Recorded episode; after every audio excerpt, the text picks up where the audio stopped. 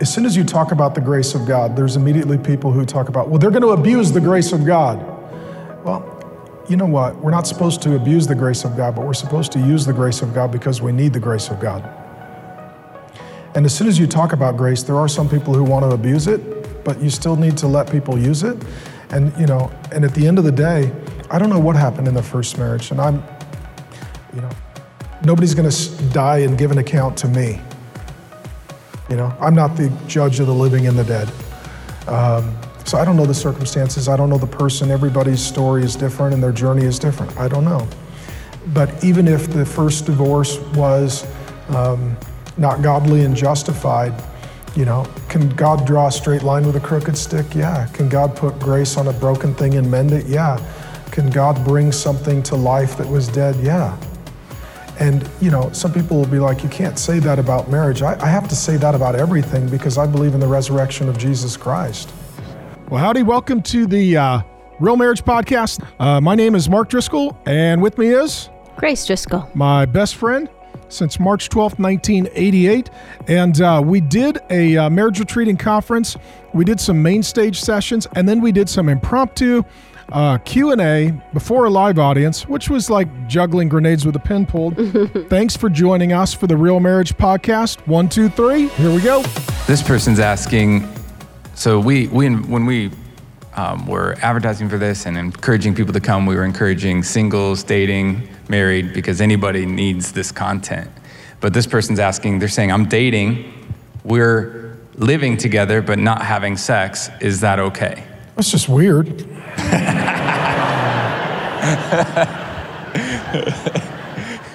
it's just really weird. I don't know, you can answer that. That's my answer. It's weird. Well, there's no pretending to be married. So um, either are or you aren't. And living together um, puts you in the way of a lot of temptation. Would you say it's a counterfeit? I would say it's a counterfeit, yeah. Um, it's playing house. Um, and God wants us to be like minded and in a covenant when we're married, and you're just tempting yourself constantly, and the appearance to outsiders, um, to other believers, if you're both claiming to be believers, um, it's not above reproach. And so, um, no, I mean, the culture accepts it because, you know, oh, financially it's a good thing to do because then you're saving money, right? Um, and we're just seeing if it'll work out. And I mean, there's all kinds of cultural reasons why people do it but it's not it's not a, a godly thing and it doesn't set a good example So, how would you feel if I moved in with another woman, but I wasn't sleeping with her? Trust me, I mean, you can't check, but just take my word for it. We're, we're, yeah no that wouldn't fly see, the, the point is when you're dating and when you're married, you're still held to the same standard. So, my point is always if while you're dating, you're doing things that you would never do when you were married, why are you doing them? You know, as a single man, you should not be living with someone you're not married to. And as a married man, you should not be living with someone you're not married to. It's a lot clearer perspective when you're married than when you're single, but it's the same issue, just a different vantage point. And I always think of it this way you know, um, a lot of times, well, the Bible says that among God's people, there shouldn't even be a hint of sexual immorality in Ephesians. If you're living together and we can't see what you're doing, there's more than a hint. And, um, and I would say, you don't practice for covenant. Like, I don't, here's what I don't do I don't practice for a relationship with Jesus. I have one. Right. So good. And couples that cohabitate, they have higher divorce rates than couples who don't. And so the cultural myth is statistically, sociologically, that it works. It doesn't. Because covenant is all or nothing, and God blesses covenant. He doesn't Right. bless pretend practice covenant. Right. So good. And uh, how many of you are dads? And this issue looks very differently when you're a single man versus you're a dad with a daughter. If a guy's like, I just want to live with your daughter, you're like, I'm going to do prison ministry from the inside. That's what I'm going to do. Uh, because anybody, any guy who comes along and says, I'm not sure I want to live with her, so I want to test drive her, is like, that's my daughter, not a car. Right. Right. Um, and if he's like, well, I, I can't afford it, well, then you're not ready to be married. Yeah. Right. it's, it's not a good headship start either No. Well, the Bible says that you should keep the marriage bed pure. I've read the whole Bible. I can't find the dating bed. And I would say, since we're just hammering single guys, um, you know, at the end of the day, um, if you are living with a girl and you're not married to her, you are not bringing her closer to Jesus. And if you really want to be a good husband, the first job is to help her get closer to Jesus. And if you're doing anything in your relationship that doesn't help the other person get closer to Jesus, then actually you don't have a loving relationship, you have, a, you have an abusive relationship.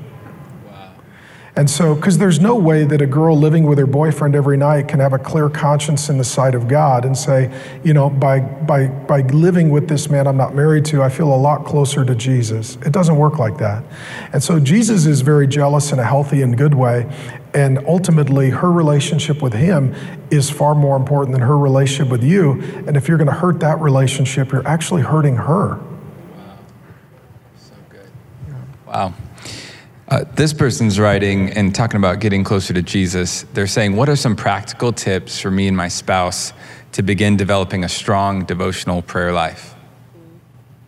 You want to be honest about our devotional life, or you could tell them the truth. Not, I mean, not we're, not totally, but we're you know. different in every way, including how we study and do devotionals.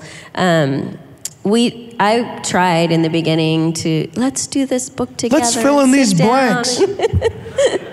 but that didn't work for him. so then I was praying for his heart that he was being ungodly, and that didn't work.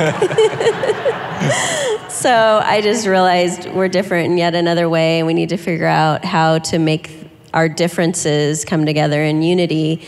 And so he studies, I study, whatever we're studying. Um, I do a lot of um, Bible reading plans on the Bible app, or I'll buy um, books that I am working through a book of the Bible, or I do a lot of Priscilla Shirer um, stuff. And so um, basically, I do that. He does whatever he's studying. We also study the section that he's preaching, but not all your husbands are pastors.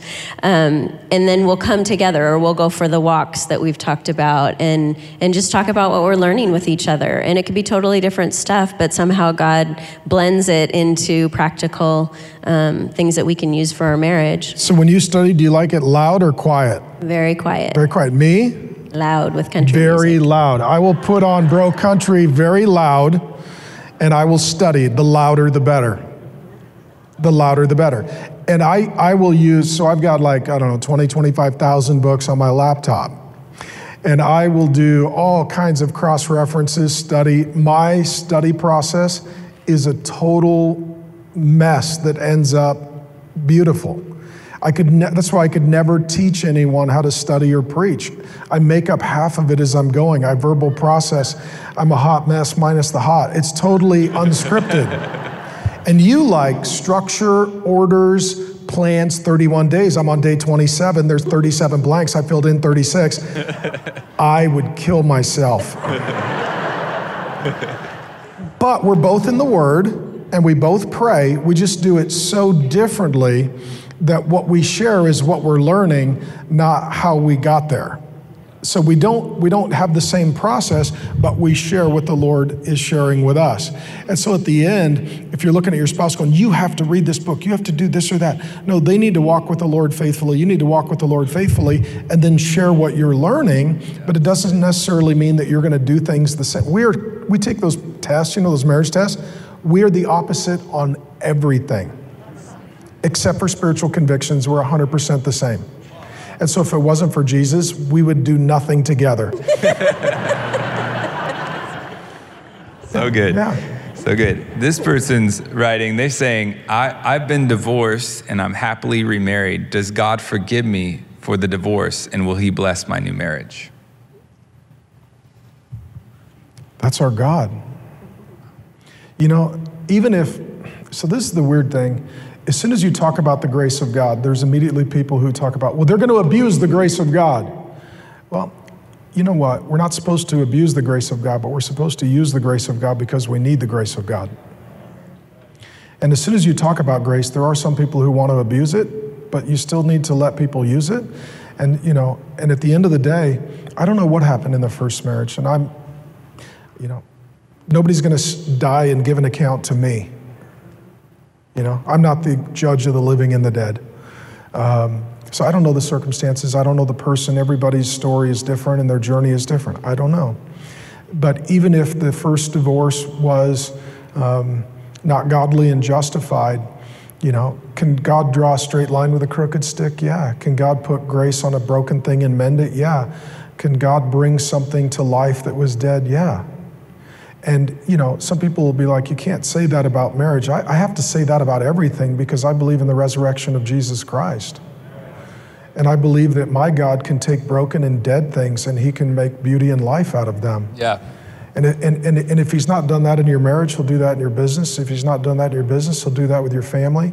I mean, every one of us has received that grace at least one place in our life. And so, you know, it sounds like this person is dealing with condemnation. There's now no condemnation in Christ that old things have passed away, that all things are made new. And I'm not saying that to excuse those who want to sin, but I'm saying that as grace for those who have done things that maybe looking back they would do differently. We've all got those. We've all got those. Beautiful. That's so good. What advice do you have for blended families that are trying to navigate the role of being a step parent? I don't think we're any good at this because we, we we, met at 17. That's all we got. Yeah, I mean, again, Pastor Jimmy has resources on blended families. We know a lot of people who um, have walked through this, but since we haven't personally, we refer people to them. um, it is hard, and and to respect and honor each other um, in how you brought the kids up already in your parenting, but then be willing to let the other parent step in and be the father or the mother is super important.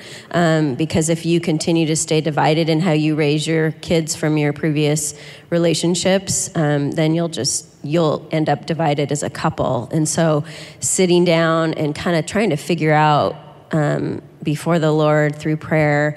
Um, and if you need help with that from wise counsel, um, what is our plan for doing that and kind of having um, a mission statement for your new family and how you want to how you want it to look, what you think God's will is for your new family.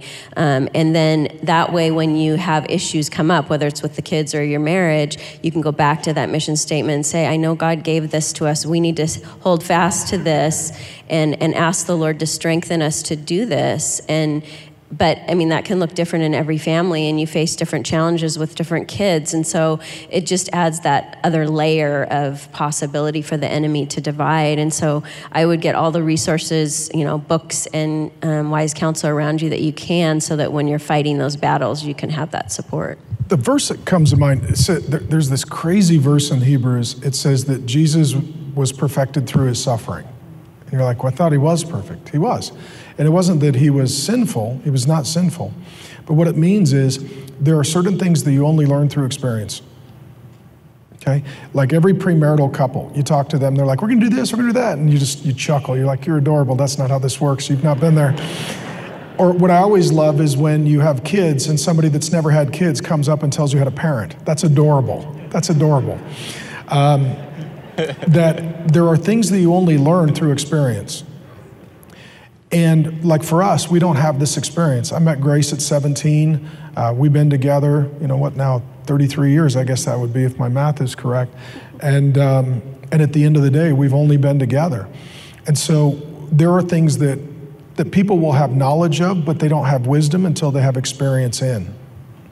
And so it's finding people, because like some of you, you've got special needs kids. You're like, how do you do that? You better find somebody that's further down that path because they have been perfected through suffering.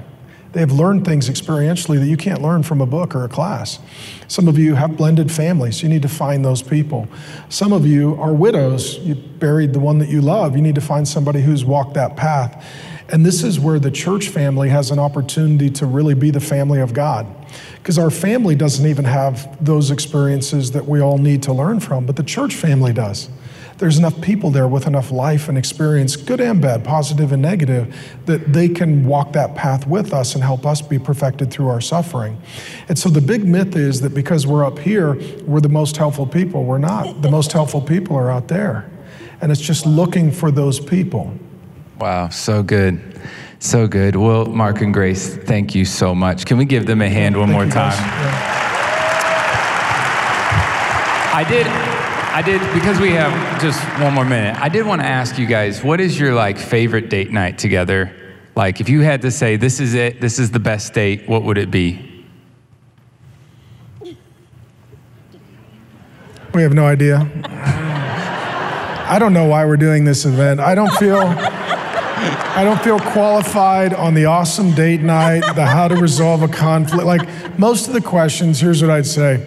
I don't know. Um, what, what would you want to do for date night? I mean, honestly, it's who you're with, not you're doing what you're doing. And so we just like hanging out, um, whatever it is. Um, sometimes it's a movie, but not usually because that's not like a conversational date, getting to know each other. But we like going for walks. We like traveling together. Um, we like, you know, going to a park. We like going down to the beach. We, I mean, there's a lot of things. Just as long as we're together and talking and, and getting updates on how we're doing and, and just hanging out, having fun. We really, it really honestly doesn't matter. We've done pretty much everything for 33 years. So our first date was pretty awesome, which we spent like three hours together in the downtown area of where we lived and just had fun. I mean, it was, it was crazy, but it was just fun walking around and getting to know each other. So as long as we're getting to know each other and My favorite thing, I'll be honest, it's holding Grace's hand. I like to hold her hand and go for walks, and my favorite thing is to hold her hand and worship in church. And my view is, is a lot of people like, I can't wait to go to heaven. I don't think heaven is just a place, I think it's a person. And I think if you're with the right person, almost anywhere can be kind of heavenly. Because if I went to heaven and Jesus wasn't there, it wouldn't be heaven. Uh, but if I go to Detroit and Jesus is there, there's a shot, it feels like heaven. and so for me, honestly, home is wherever grace is. Yeah. And um, rest is wherever grace is. And as long as I get to hold her hand and she's around, that ministry of presence is really the best for me. So going for a walk and just worship and holding hands, driving in the car, holding hands. I mean, to me, this is this is everything. It means we're together. Yeah. And that's all that really truly matters to me, to be honest with you. We hope you enjoyed today's episode of the Real Marriage Podcast. Subscribe to this podcast wherever you listen. If you enjoy this podcast, leave us a five star review. We love to hear how this podcast encourages and helps you.